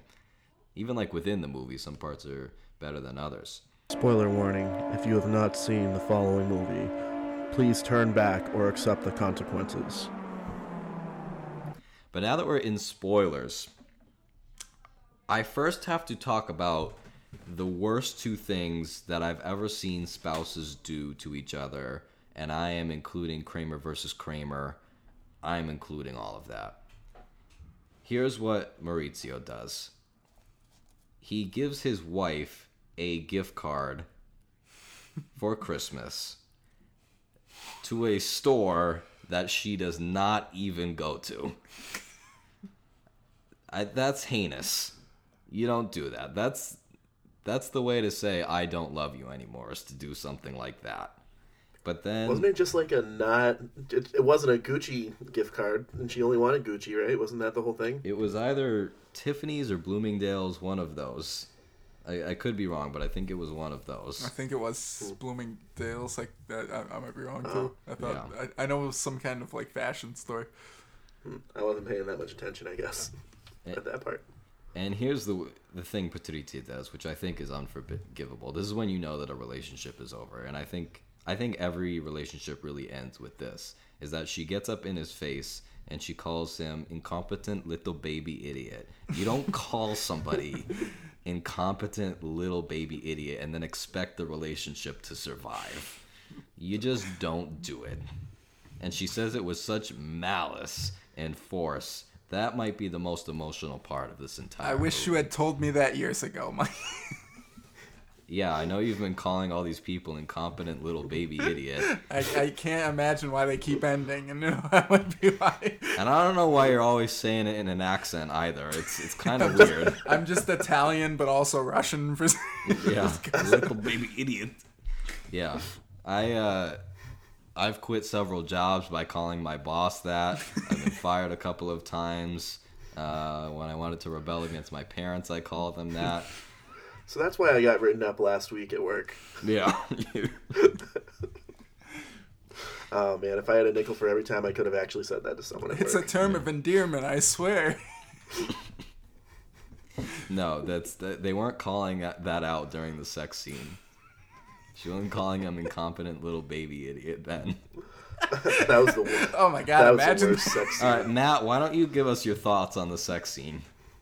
So, we were critiquing the uh, Eternals one a couple weeks ago, right? How there was basically nothing happening in it. Rightfully so. Which I mean, we're watching a movie, we're not watching a porno, so I get that. It's fine. But this was like the polar opposite of the Eternals one. This one gave me freaking whiplash. Like, it, I mean, this is we're trying to make a PG pod here, so I'm not going to go into too much detail, but it's just a lot of like bouncing and like the camera felt like it was just like shaking and it was just very aggressive It's hard to hold the camera steady while you're doing it. I mean, I think I think they just tied the camera to to Adam Driver's ankles and they just let him go. it was just like uh, I, I i it took me out of the movie well i wasn't really in the movie by that point anyway because Yeah. that was at the end of the 30 minutes of goofy hammy romantic dialogue so Yes, and this was right after the the truck hose playing soccer, all that stuff too. which that honestly felt like a different movie Yeah. I want to talk about the the hiring scene where Patrizia um, and Giuseppina go to hire two hitmen to kill Maurizio. I thought this was just like if there was a Venn diagram of this movie and one half is like fun, campy, romantic, and the other half was like serious crime drama. This was just like the poorly constructed baby worst scene in the movie of these two. the incompetent little baby The idiot. little baby idiot of, of this movie. It's we have we have the two women who are like they have coffee. I don't I don't know. Would you why buy something? you could meet anywhere. Why are you buying something? But I don't know. Maybe they really did that. And I just, it was one of those things where I don't know why the scene existed. Everyone like puts on their mega serious actor cap in this scene. The two men don't even really talk. the guy, the guy who carries out the assassination, who ends up carrying it out, I feel like he had lines and he forgot them because Yes. like the guy kept looking to him and he's just like he looked back, like he was supposed to say something, and then when he did, he's like, "Oh yeah." Do you guys want to reenact the negotiation confusion where he's like, ah, he said it's eight, not six. Why? Why yeah, is he why saying do we it's have eight? to It spend was so four. much time on the fact I you said six, not eight? What is going on? It's six. It's gonna be six. It's literally like No, it's everybody. eight. Well, look, I only I only have six. It was like everybody had they they had to have told the actors like you need to point twice at every other actor in this scene. So make sure that you do it. At, we don't care in which order it's done, but you need to point at everybody and say a multiple of two. I just I don't know. I, di- I didn't really get it. I I thought that was I it was just confusing and I don't know. I had such high hopes for this movie, but then we get something like that and I I suppose it was entertaining, but it was just it was just indicative of this this really bad tonal sense. And then we get this very abrupt ending where the four of those people who were in that last scene, um, we see Maurizio get assassinated, and then we have the court scene where they like very purposefully make Patrizia uh, as unglam as they they possibly could, um, and then all of a sudden we we get ending cards and we learn what happens to the characters, and I was like, oh, okay, none of the trial, all right. well, I think it's it's another case of them looking at their watch I'm like, oh shoot, it's over. Yeah. It's almost three hours long already. Gotta wrap this up. Yeah, it, I don't know. For like being in a movie over two and a half hours, it just seemed like a little abrupt to me. Well, don't worry. I'm sure Ridley will come out with a director's cut that's like four hours. Yes, So- that's true. That is probably true. It, it was a because the scene before it was like her entering the house, right? Like Yeah. dismiss um I mean Camille Cottin's character. Yeah. And then it just went to the like there was no arrest or anything. It was just such a jarring jump. And then it's like that's it. The the director's cut's just gonna be another hour and a half just with the court proceedings. Yeah. Every witness. I mean, I don't need like the whole trial like minute by minute, I mean like it literally just jumped to like, oh, this is my house now to like, oh, I'm in going to jail. Yeah. Again, if you are actually interested in sort of like the investigation leading up and the court proceedings, read the book because it has a lot about that. Uh, but we have a recent statement from the Gucci family, which reads in part The production of the film did not bother to consult the heirs before describing Aldo Gucci, president of the company for 30 years, played by Al Pacino, and the members of the Gucci family as thugs, ignorant, and insensitive to the world around them. And they were also upset about portraying Patrizia as a victim, which they, they felt that that's how the character was done in the movie. And we also have this statement uh, from Tom Ford, who said, quote, I was deeply sad for several days after watching House of Gucci, a reaction that I think only those of us who knew the players and the play will feel. It was hard for me to see the humor and camp in something that was so bloody. In real life, none of it was camp. It was at times absurd, but ultimately it was tragic. Unquote. So that leads me to thinking about the question. One, I will say, I'll say it once, I'll say it again. Please do not take biopics, even when they say based on true events, don't take them as fact. It's it's a fictional movie. But I want to ask you guys this. Should campy films that are really silly and ridiculous be made out of real life tragedies? I think I think it's possible. I do think um, if you're going to go that route, you should probably consult, like the Gucci's were saying, you should probably at least consult the heirs, or you should. I I, I think you should probably tr- tread lightly. I mean, I'm I'm someone that that finds humor in a lot of dark things. I make I make like dark, funny jokes from time to time, and Uh, not on here, but outside, stuff that would probably be like, "Oh, how could he joke about that?" But like, sometimes you gotta find humor in sadness. So I can understand like a mo- a serious movie throwing in some wit or some camp, but I feel like you gotta be careful and try to do it as tastefully as you can. And again, consulting the heirs or consulting the I guess victims of I mean, yeah, victims would be one way to put it. You know, really, you know, make sure everyone is okay with it. You know, otherwise you're just having fun at someone else's expense for no good reason.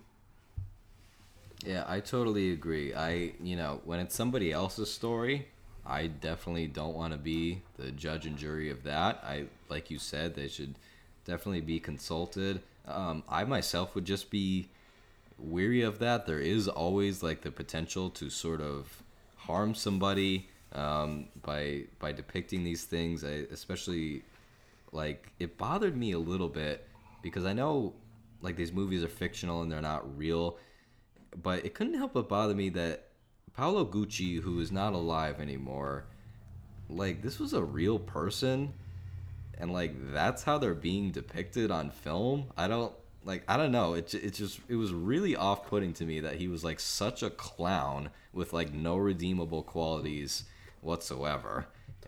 Yeah, true. Especially when you read his final title card, where it's like he died in poverty five years after his father. Yes, and if you, when when really he he did nothing wrong in this story. Yeah, I like he he was kind of a victim of circumstance. Right. So I, I, see it from that point. Yeah, and again, like I'm, I guess I'm being a little bit of a hypocrite because I'm the one who's saying you shouldn't accept these movies as fact, and you shouldn't. But I, if I'm being honest, that was the feeling I got when I was seeing him act so ridiculously. I was like, oh, that was that was like a real person, and like, I don't know. Imagine being somebody's family, like looking at that. I don't know. Yeah.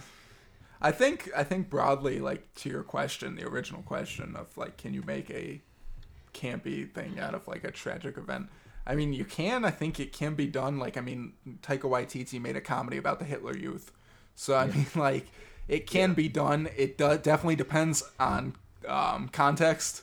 And like you said, like I mean, imagine if you were related to Paolo Gucci and like you knew him, and that's you saw that, and you know, like people are gonna come away thinking, like I, people, they they know it's not an accurate portrayal, but that's what they're gonna get in their heads because they didn't know that much about that character. They just remember him, or from that person.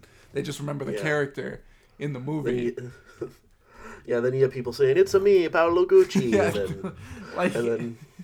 that's just what they're gonna associate it with. So they may know, like, yeah, I'm, I'll, I know that, like, that's not an probably not an accurate portrayal. I mean, I don't know, Paolo Gucci might have been accurate, but, um, but I mean, like, but when I think of Paolo Gucci, that's what I think of is that because that's really the only thing I've been exposed to him from is a character in a movie. Uh, can I can I just bring up the previous quote by the Gucci's though? The, oh about, yeah. Um, about Patrizia being portrayed as the victim. Did you guys get that? No. I, I didn't see her as the victim. I saw her as like she was the manipulative one. She went behind um yeah. is back and like to do the Paolo Gucci stuff. Like I thought she was portrayed very badly. Like I thought it was kind of both. Is that if this movie picks a central character, which it doesn't really, but if it does, it I think Patrizia is like the central character if there is one. I and agree. Before all the murder plotting stuff, we do see like Maurizio treating her like a piece of crap. And, you know, especially like the scene where she gives him the photo album and he's like, You're embarrassing yourself. And they do portray him as like this almost deadbeat dad, um, which I don't, you know, if you want to argue accuracy to real life or whatever, I can kind of see what they were saying. Like you said, ultimately she was manipulative and ultimately she hired some man to, you know, kind of do oh. the murder, but um, but yeah, like also just something I, I thought was like that. Yeah, you, they do get you do see like him being a horrible person then, but like in the beginning he didn't even want to go to Gucci. Like he wanted mm-hmm. to stay, and they they yeah, portrayed as enough. she was the driving force behind him even getting involved, which drew drove him into the like yeah. the way he wanted to be. So I, I kind of thought it, it portrayed her as like the the the starter, like the one who started that off, because like he wanted to stay with the trucking business and stuff. Because he even says in the movie, "This is the happiest I've ever been." So I think that I don't think they portrayed her as a. I wouldn't say they portray her as a victim. They do at the end show that like she's being treated terribly. Yeah. But um, I think they more portray her as like a manipulative, like driving force behind a lot of the bad that happens. Yeah, and that was after she called him a, an incompetent little baby idiot. So yeah, and once you get everything- called that, all any- bets are any- off. any retaliation after that is fair game. Yeah, I I can see what they're saying, though I don't completely agree. Um, also, we are getting the Unforgivable with Sandra Bullock coming to Netflix, and I believe Actually, it that doesn't look too bad. I think that whole movie is just her calling people incompetent little baby idiot, and then they just they can't forgive her anymore. we, hey, this is not not this cannot be forgiven. Yeah. Any final thoughts on House of Gucci? Um, personally, I liked it, but I didn't love it. I would recommend it to the average moviegoer, not someone who's gonna hyper hyperanalyze it like we like to do on this show. Not, not that that's a bad thing, but it's just. I- I'd say, like I said, for an average moviegoer, I would, I would recommend it. If you're a Lady Gaga fan, definitely see it. Uh, Oh, absolutely. If you have to choose between one of two Ridley Scott movies this year, I would say see The Last Duel. The Last duel, definitely. But please, we want to know your thoughts. Not all about us. We want to know about you. Please write to us at silverscreensaverspod at gmail.com. Please rate and review us on Apple Podcasts. Follow us on Twitter and Instagram at ScreensaversPod, and our Facebook is Silver Screensavers Podcast. Matt, what are your socials? My socials are at Matty X Sturdz, M A T T Y X S T U R D Z. That's on Twitter, Instagram, and Letterboxd. I also want to say shout out to all our new Twitter mutual friends that we've made over the last couple weeks. There's so many, you like can't even begin to name you all, but it's been awesome to see the support on social media, especially Twitter. So shout out to all of you. Yes, uh, thank you guys so much. We've loved interacting with you. You guys have awesome pods, uh, and we're so excited to continue our relationship. Uh, but Tyler, where can you be found on social media? Uh, you can find me on Instagram and Twitter at Tyler Sutkus. That's S U T K U S. And I can be found on Instagram and Twitter at Michael underscore Gallet. That's all lowercase. And on Letterboxd at M Gallet. Next week, we are going to be getting in the holiday spirit and talking about our favorite holiday movies. I'm very excited for this. And it's all surrounding the new movie. Tyler, you mentioned Jojo Rabbit before, which has our guy Archie Yates in it. That's right. We're watching Home Sweet Home Alone, which is available now on Disney Plus. Cannot wait to see the I'm tricks. Yeah, Same, same. Um, so I think I read that Last Duel is actually supposed to be on Disney Plus starting tomorrow, so that would be December first. December 1st. I don't know if that's in the U.S. or if it's because I know Disney Plus is kind of weird in the. Would you?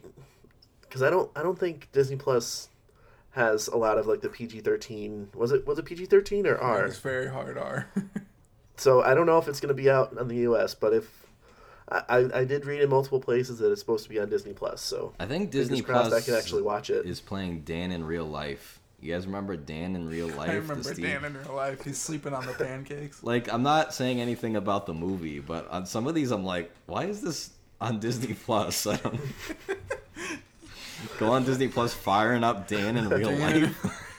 Well, either either way, if if that is the case, I will be watching Last Duel, and I encourage the rest of you to check it out, like me, after such a glowing recommendation from Michael and Tyler. Yeah, it's awesome. And also, please check out Home Sweet Home Alone so that you can talk to us about it. Uh, but thank you so much for sticking with us. We will see you guys next time for holiday movies. Ho ho ho! Bye. Silver Screen Savers podcast was co-created, written, hosted, and produced by Michael Gallant, Tyler Sutkus, and Matt Sturdivant, with additional editing by Matt Sturdivant, intro music by Charles Michelle via Pixabay, logo designed by Nathan Seidel.